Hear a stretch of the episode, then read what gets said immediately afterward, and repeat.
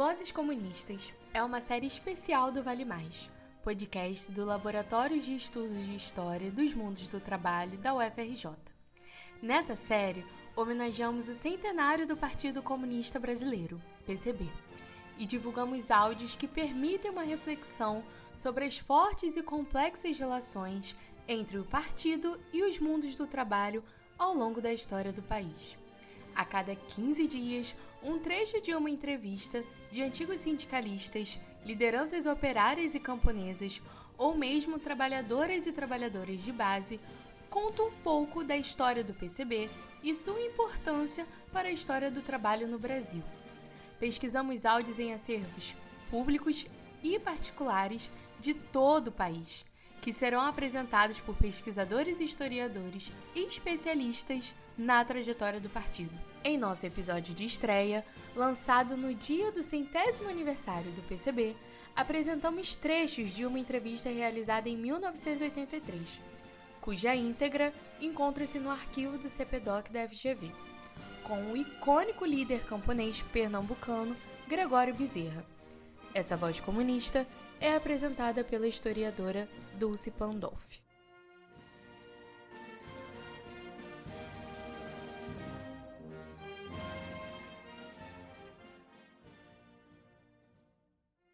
Eu sou Dulce Pandolfi, historiadora, e atualmente estou como assessora da Universidade da Cidadania da Universidade Federal do Rio de Janeiro.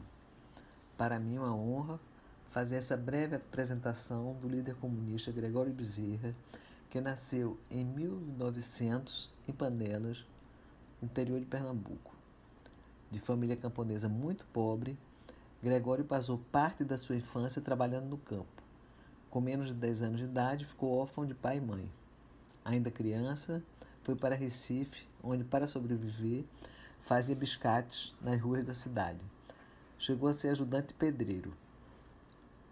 Em 1917, aos 17 anos, acusado de participar de lutas por melhores condições de trabalho, Gregório foi preso e ficou cinco anos na prisão. Ao todo, Gregório passou 22 anos de sua vida atrás das grades. Ao sair dessa primeira prisão, apresentou-se no Exército para prestar serviço militar. No esforço pessoal, aos 25 anos, conseguiu se alfabetizar. Embora já tivesse contato com as ideias socialistas, o ingresso no Partido Comunista se deu em 1930.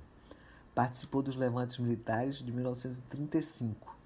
Logo em seguida, foi preso e só foi solto dez anos depois, em 1945, com a decretação da anistia ocorrida nos estertores do Estado Novo, o regime ditatorial chefiado por Getúlio Vargas. Nas eleições de 1945, candidatou-se a deputado federal pelo Partido Comunista, então na legalidade, e foi um dos mais votados. Em 1948, Gregório, como todos os demais parlamentares comunistas, teve seu mandato cassado.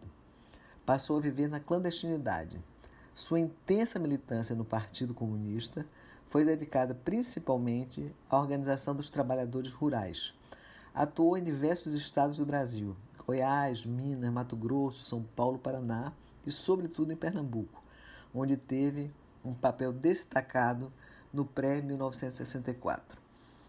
Preso logo depois do golpe de 64, que derrubou o governo Goulart, Gregório foi libertado em 1969, juntamente com outros 14 presos políticos em troca da liberdade do embaixador dos Estados Unidos no Brasil, Charles Helbrick, sequestrado por um grupo de oposição à ditadura. Gregório viveu um período no México e depois foi para a União Soviética. Ali escreveu suas memórias, publicadas pela civilização brasileira em 1979. Naquele ano, com a promulgação da anistia, voltou ao Brasil. Gregório morreu em 1983. Foi exatamente nesse ano que eu gravei uma entrevista com ele, poucos meses antes da sua morte. O nosso encontro se deu no terraço da sua singela residência em Recife.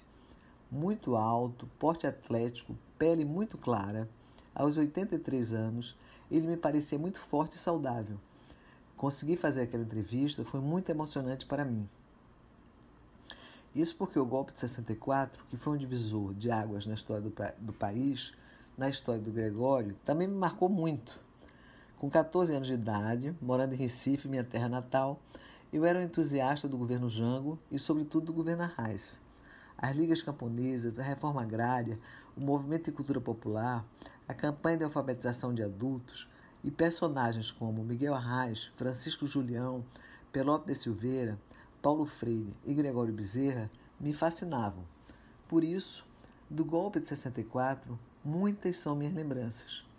Naqueles primeiros dias, lembro dos livros queimados, das prisões, dos estudantes baleados, das pessoas gritando que Gregório Bezerra, aquele homem que eu tanto admirava, estava com a corda amarrada no pescoço, sendo arrastado pelas ruas do meu bairro em um jipe do Exército Brasileiro, exibido publicamente como um troféu de guerra, recebendo um tratamento que nenhum animal merece.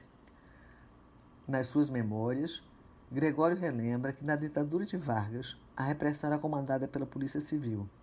Era sobretudo nas delegacias de polícia que as maiores atrocidades eram cometidas. Segundo ele, em 64, prender, torturar, matar, fazer desaparecer foi um privilégio do Exército. Gregório faz mais uma comparação entre os dois regimes. Segundo ele, no Estado Novo, quem mais sofreu foi a classe operária, porque naquele tempo bacharel era preso e não era torturado. Agora não. O sistema militar não respeitou nem crianças. No trecho dessa entrevista que vocês ouvirão, Gregório Bezerra fala sobre o PCB no período logo após a Segunda Guerra Mundial, em particular do governo Dutra. Destaca a repressão sofrida pelo partido e sua cassação em 1947.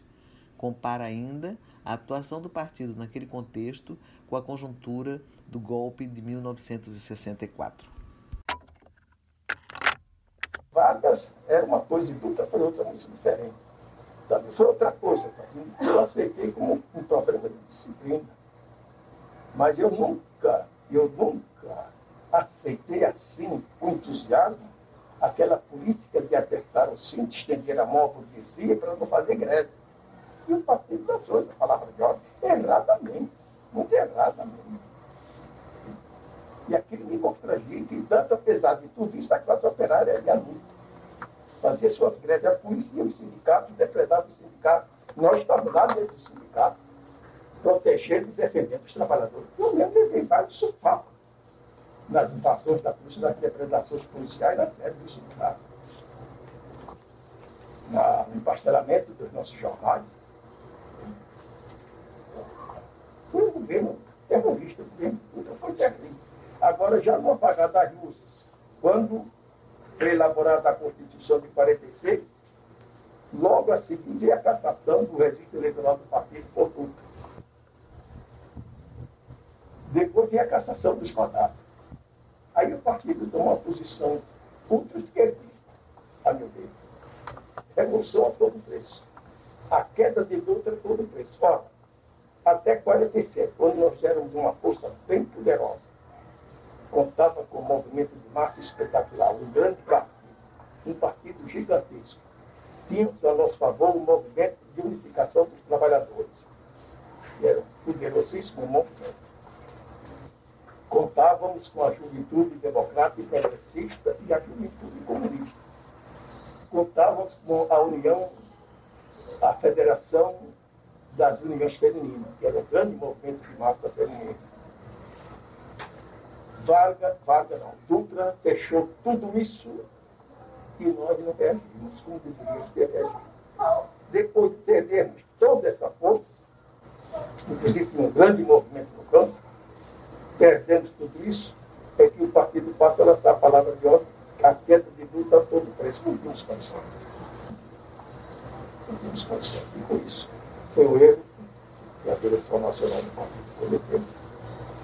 E que precisa fazer sua crítica. E de lá para cá, o partido tem nessa degringolada de conciliação com o com as classes dominantes, almoçar as contradições de classe, ao povo enterrado.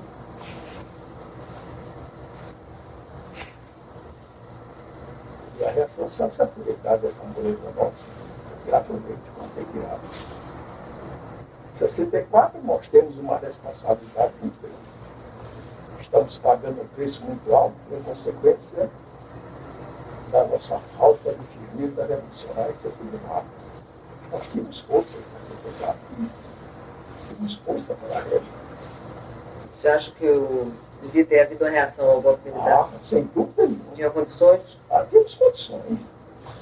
Tínhamos condições. Mas mesmo com aquela política que o partido estava adotando, etc., no momento teria condições? Porque tinha muita gente que queria lutar. Era uma política errada, uma política adocicada, água de todo laranja, com ilusões do governo de Jango, né? achando que o dispositivo de Jango era suficiente para cortar a cabeça dos golpistas. Né? E o fato é que, se o partido qualquer das classes pensasse assim, se justifica. E era capaz, mas o partido que se dizia vanguarda política da classe operária não tem cabimento. Não tem. O fato é que o golpe foi dado. Não fizemos nada. Muita gente queria lutar, não lutou, atuaram. E aí foi essa degringolada que até hoje nós estamos pagando as consequências da nossa ilusão crasse.